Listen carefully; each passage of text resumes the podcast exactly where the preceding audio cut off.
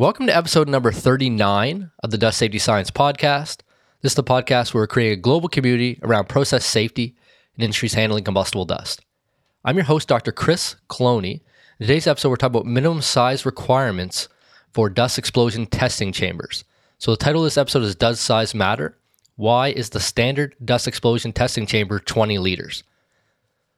This is going to be as part of a series, as part of more material that we're putting out through the podcast we are talking about fundamental science concepts and how they apply to dust explosions. Our goal from dustsafetyscience.com, from the podcast, from the material that we're putting together is has a couple folds to it, but one is really to connect industry with application providers. So this is what we do through our membership, our industry database, our combustible dust instant reporting, but also connecting them to scientific research.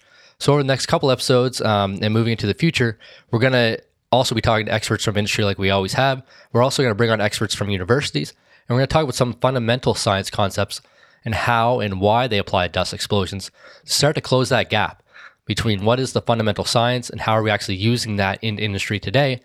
Um, and hopefully, this will give some interesting insights on some of the history of how these things came to be. And, and today, we're talking about again why is the 20 liter chamber 20 liters. So, in this episode, we're going to talk a bit about what standards apply for dust explosion testing why does vessel size matter in the first place? And then we're going to talk about what factors govern the minimum size that we could use and some of the history of how that was actually determined. And we're going to go back kind of into the analogs of, of the fundamental science, of the applied science and research, and how do we get to the point that we are today with these 20 liter chambers that are in use around the world. So, by way of getting started, then, what standards apply for dust explosion testing? So internationally, these are the ASTM E1226 and E1515 standards, which govern how to determine Pmax and KST. Pmax is the maximum pressure from an explosion in a closed vessel, and KST is a size normalized maximum rate of pressurize under standard testing conditions. So you can find definitions of this in these ASTM standards. ASTM E1515 is actually for minimum explosible concentration, which we're not going to talk about as much in this episode, but I just want to highlight it. So those are generally what are followed in North America through NFPA, but there are other guidelines that are used internationally. There's the ISO IEC 80079 part 20-2, which is also on explosion testing for combustible dust, and VDI 2263 part 1. In general, all these standards point to the 20 liter chamber as being a laboratory bench scale apparatus that can replicate, if used correctly, the results from larger vessels. And the kind of gold standard here is the one cubic meter chamber testing. We'll get into why does that matter and why are we why do we need smaller laboratory scale vessels in a in a moment, but I just want to kind of highlight those as the relevant standards. So I mentioned Pmax. This is sort of the easy thing to determine. You can actually calculate this if you understand and know the thermodynamics of combustion. You're just reacting the material in the chamber and it gives you a maximum pressure. The harder part is the rate of pressure rise. So, how fast, how reactive is that material? So, this points to the reactivity of the combustible dust, the kinetics of the actual underlying reactions, both the physical steps and the chemical steps. And the difficulty is that they're largely unknown. The most studied material is likely coal, followed by maybe aluminum.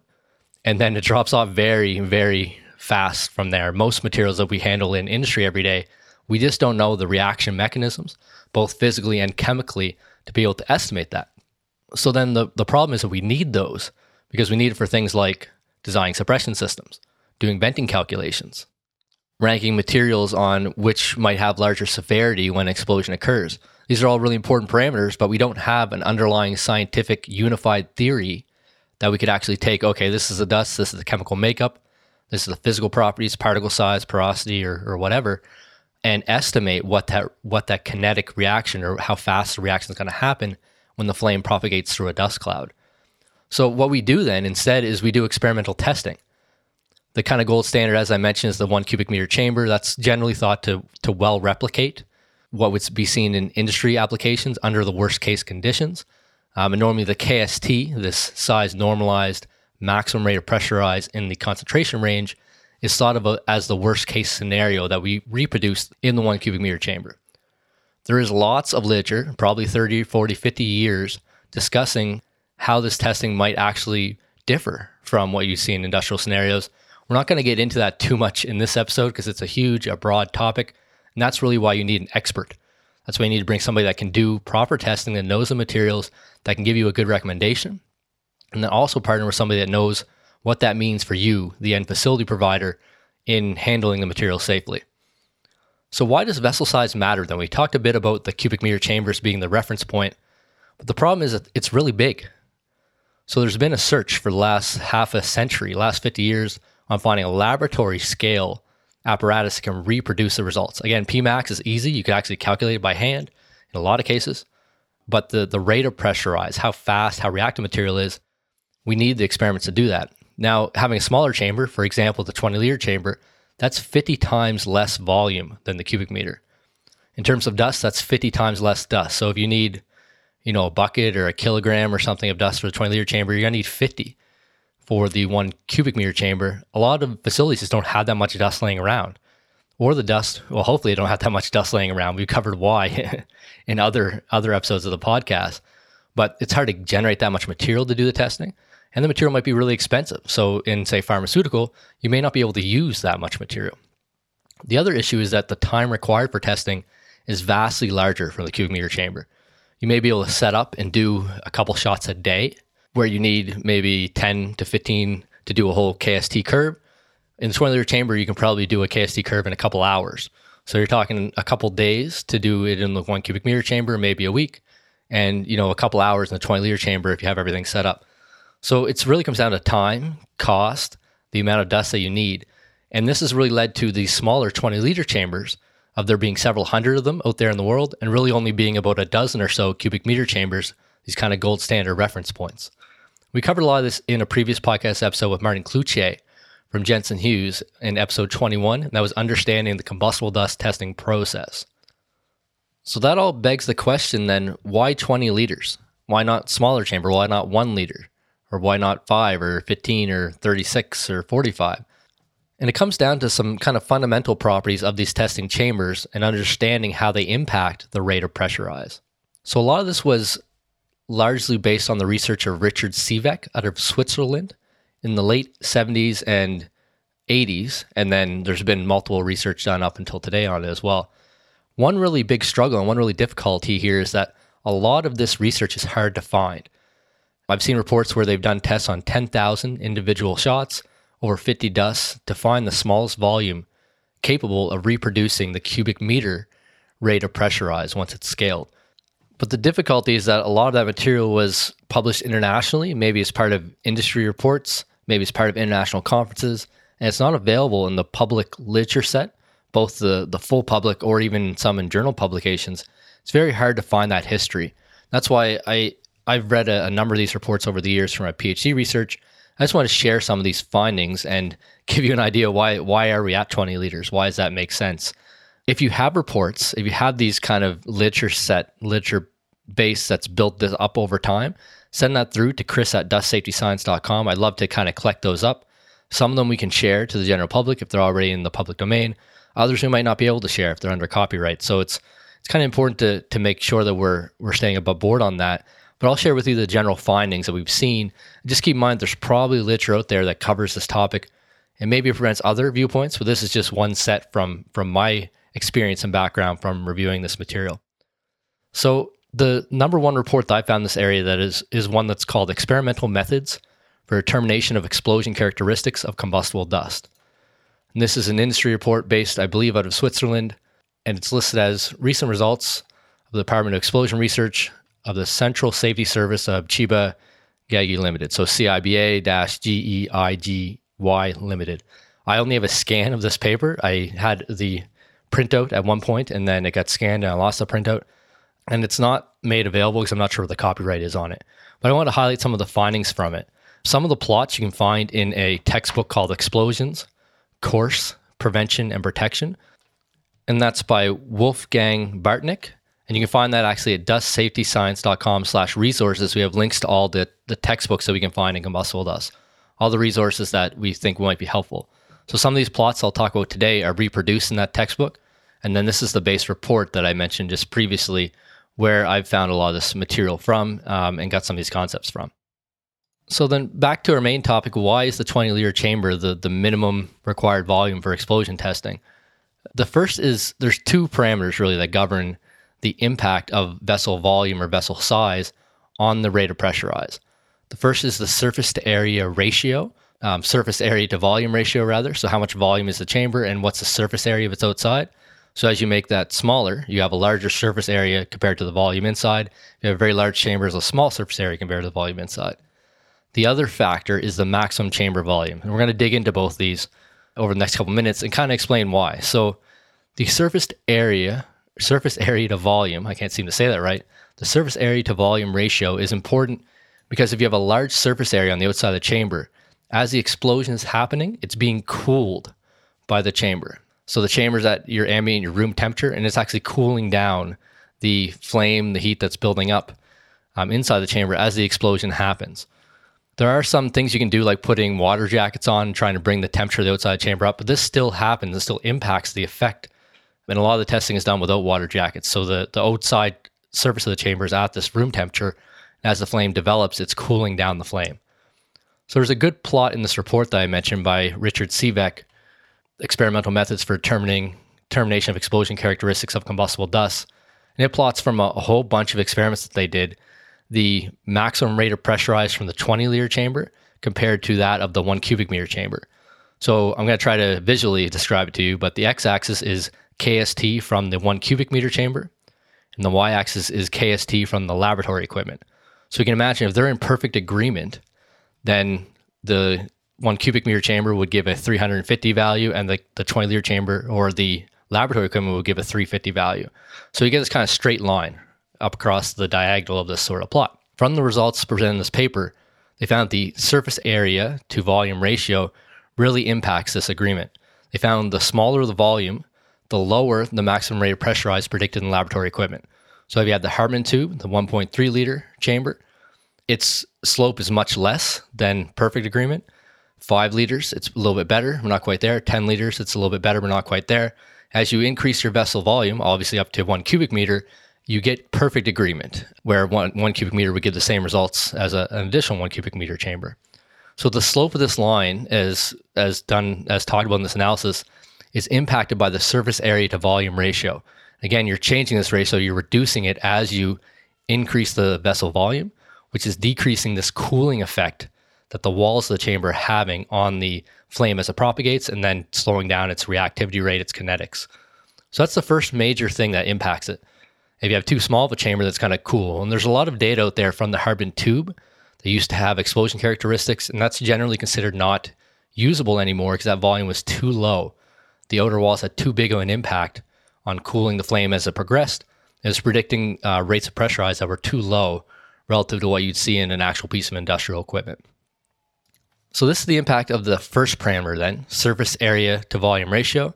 The second parameter is the maximum chamber volume, it's called in this paper, but it's really the, the radius of the chamber.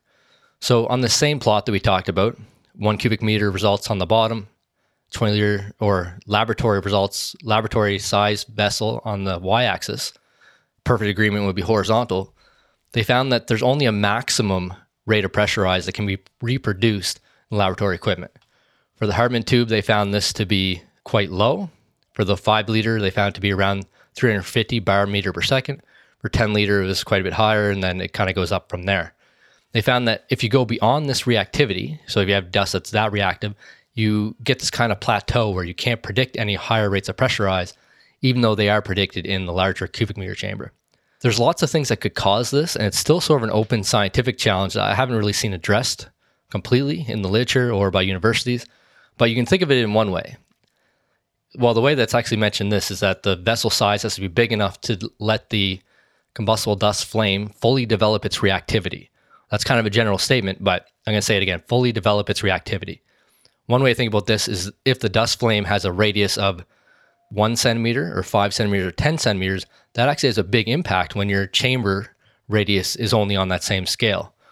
So for the 20 liter chamber, the radius I believe is something like 19.2 centimeters or something around there, around 19 centimeters. So you can imagine if your flame radius is 10 centimeters or 20 centimeters, it's not going to get fully developed before it hits the wall and starts quenching. So you need a bigger chamber. So for the Hartmann tube, where it's a very small radius, these dusts that are lower reactivity, they may not fully develop to to their kind of maximum uh, propagation rates in the 20 liter chamber. I'm trying to say this without using kind of buzzy or scientific terms, but it's actually turning out to be quite difficult. So give me some feedback when you listen to this episode. Shoot me an email at chris at dustsafetyscience.com and say, hey, these terms and technology, we need to define them more. Maybe we'll do an episode talking about that. But back to this topic. So what we're trying to say is that there's a maximum volume that a dust at a given reactivity can can fully be developed in.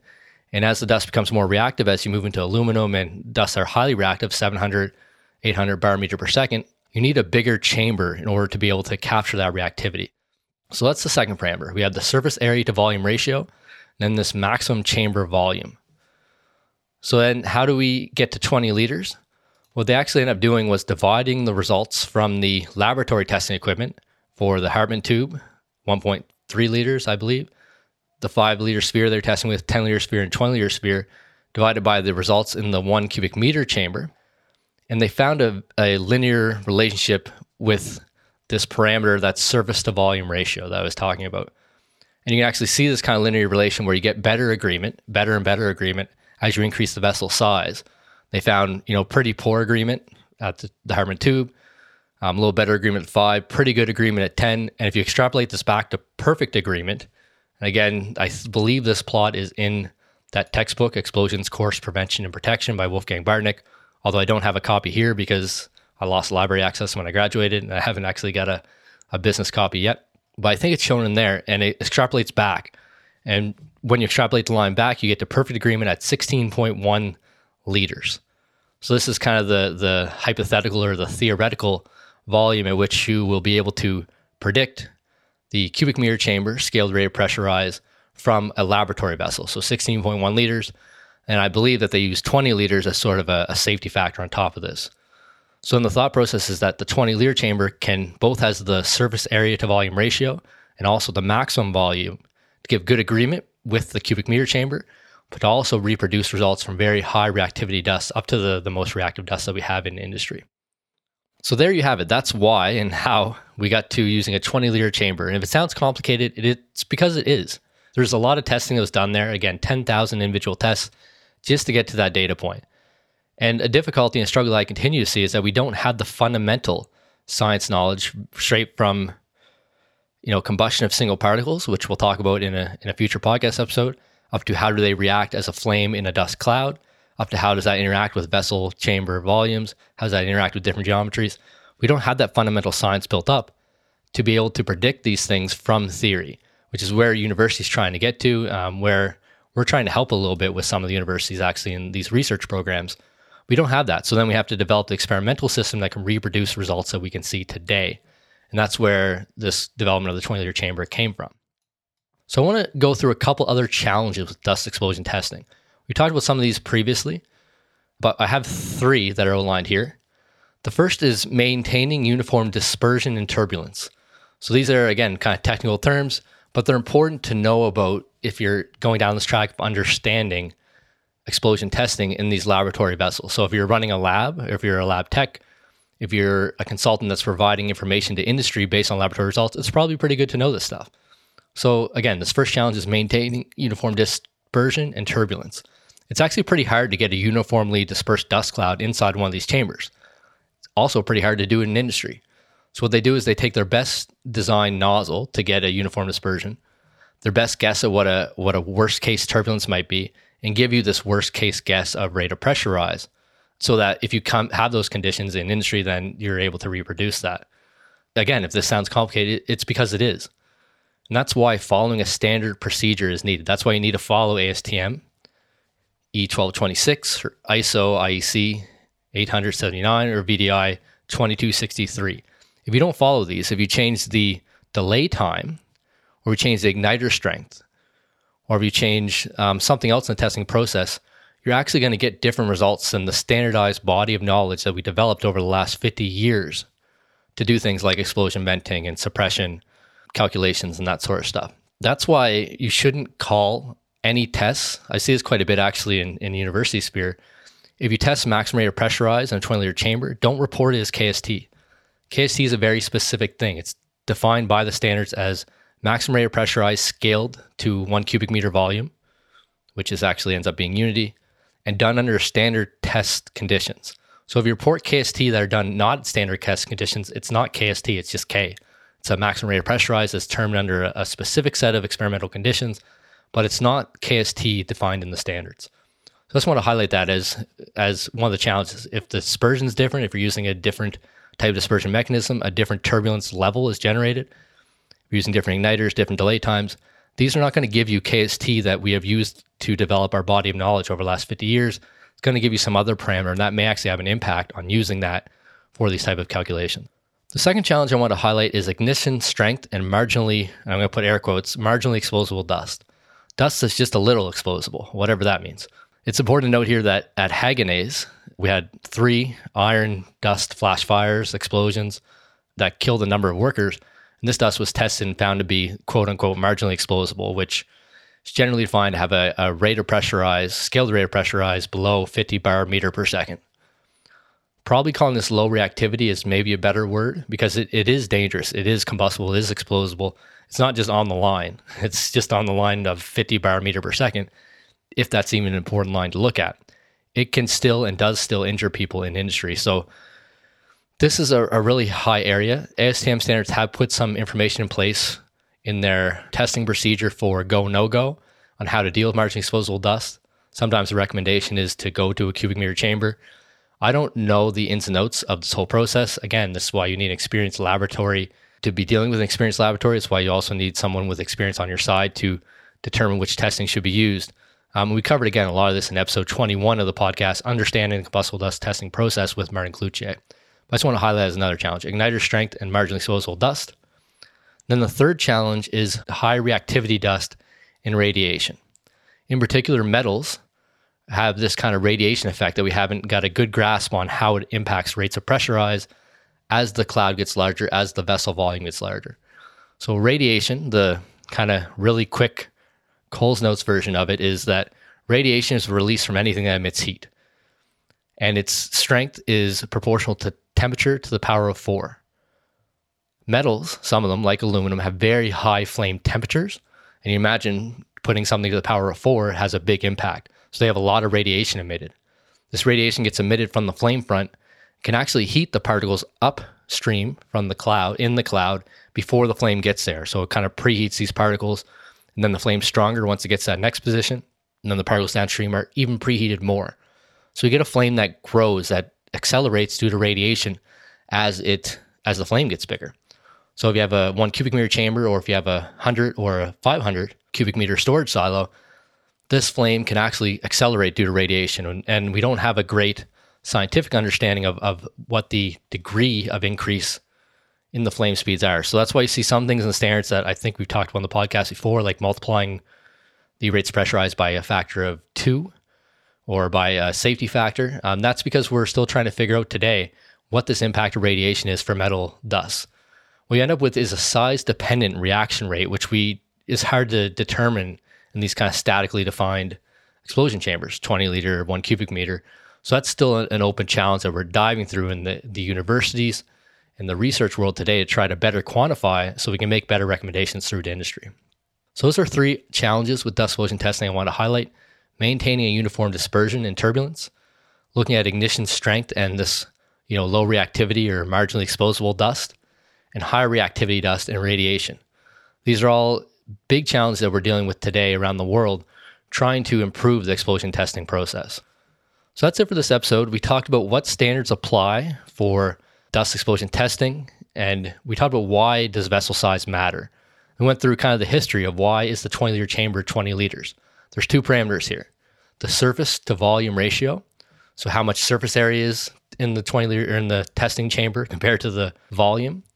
And you get this cooling effect if that number is too high. And then we have a maximum chamber volume that allows the dust to fully develop its reactivity. And again, this fully develop its reactivity is not very well characterized. One way you think of it is flame radius. If you can't actually fit that flame in the chamber when it's fully developed, you're not going to get the full you know insights into what how fast that could propagate. That's one of very many factors that that aren't well quantified. Then we went through three challenges: maintaining uniform dispersion and turbulence, igniter strength, and marginal explosible dust, and high reactivity dust and radiation. We talked a bit about how those might impact things as well. So I hope you enjoyed this episode. I know it's, again, a little more on the fundamental science side. I think we're going to throw some of these in every now and again. And I'm interested on your take. What do you think? If you're an end user in a lumber mill, maybe this isn't as applicable to you. But if you're, you know, when you're a laboratory test or you're a consultant or you're an expert in this field, maybe this is something you've never thought about that you maybe should know about. And if it is, then then I hope that this gives you some value in that space. We're going to try to cover the full end of the spectrum from the very fundamental science to applied research that's done in university and industry labs around the world, through to application, through to NFPA standards, through to global standards. We're going to try to cover that whole spectrum throughout this podcast over the next months and years to come. And this is kind of just laying the groundwork and framework for that. So if you have any thoughts, feel free to email me at chris at dustsafetyscience.com. You can go to dustsafetyscience.com slash podcast to see more episodes of the podcast. And you can get the show notes for this one at dustsafetyscience.com slash 39. Moving forward, I just want to say thank you for listening to the Dust Safety Science podcast. I hope you have a safe and productive week ahead. I really appreciate the work you're doing in industries every day around the world to make these industries handling combustible dust safer.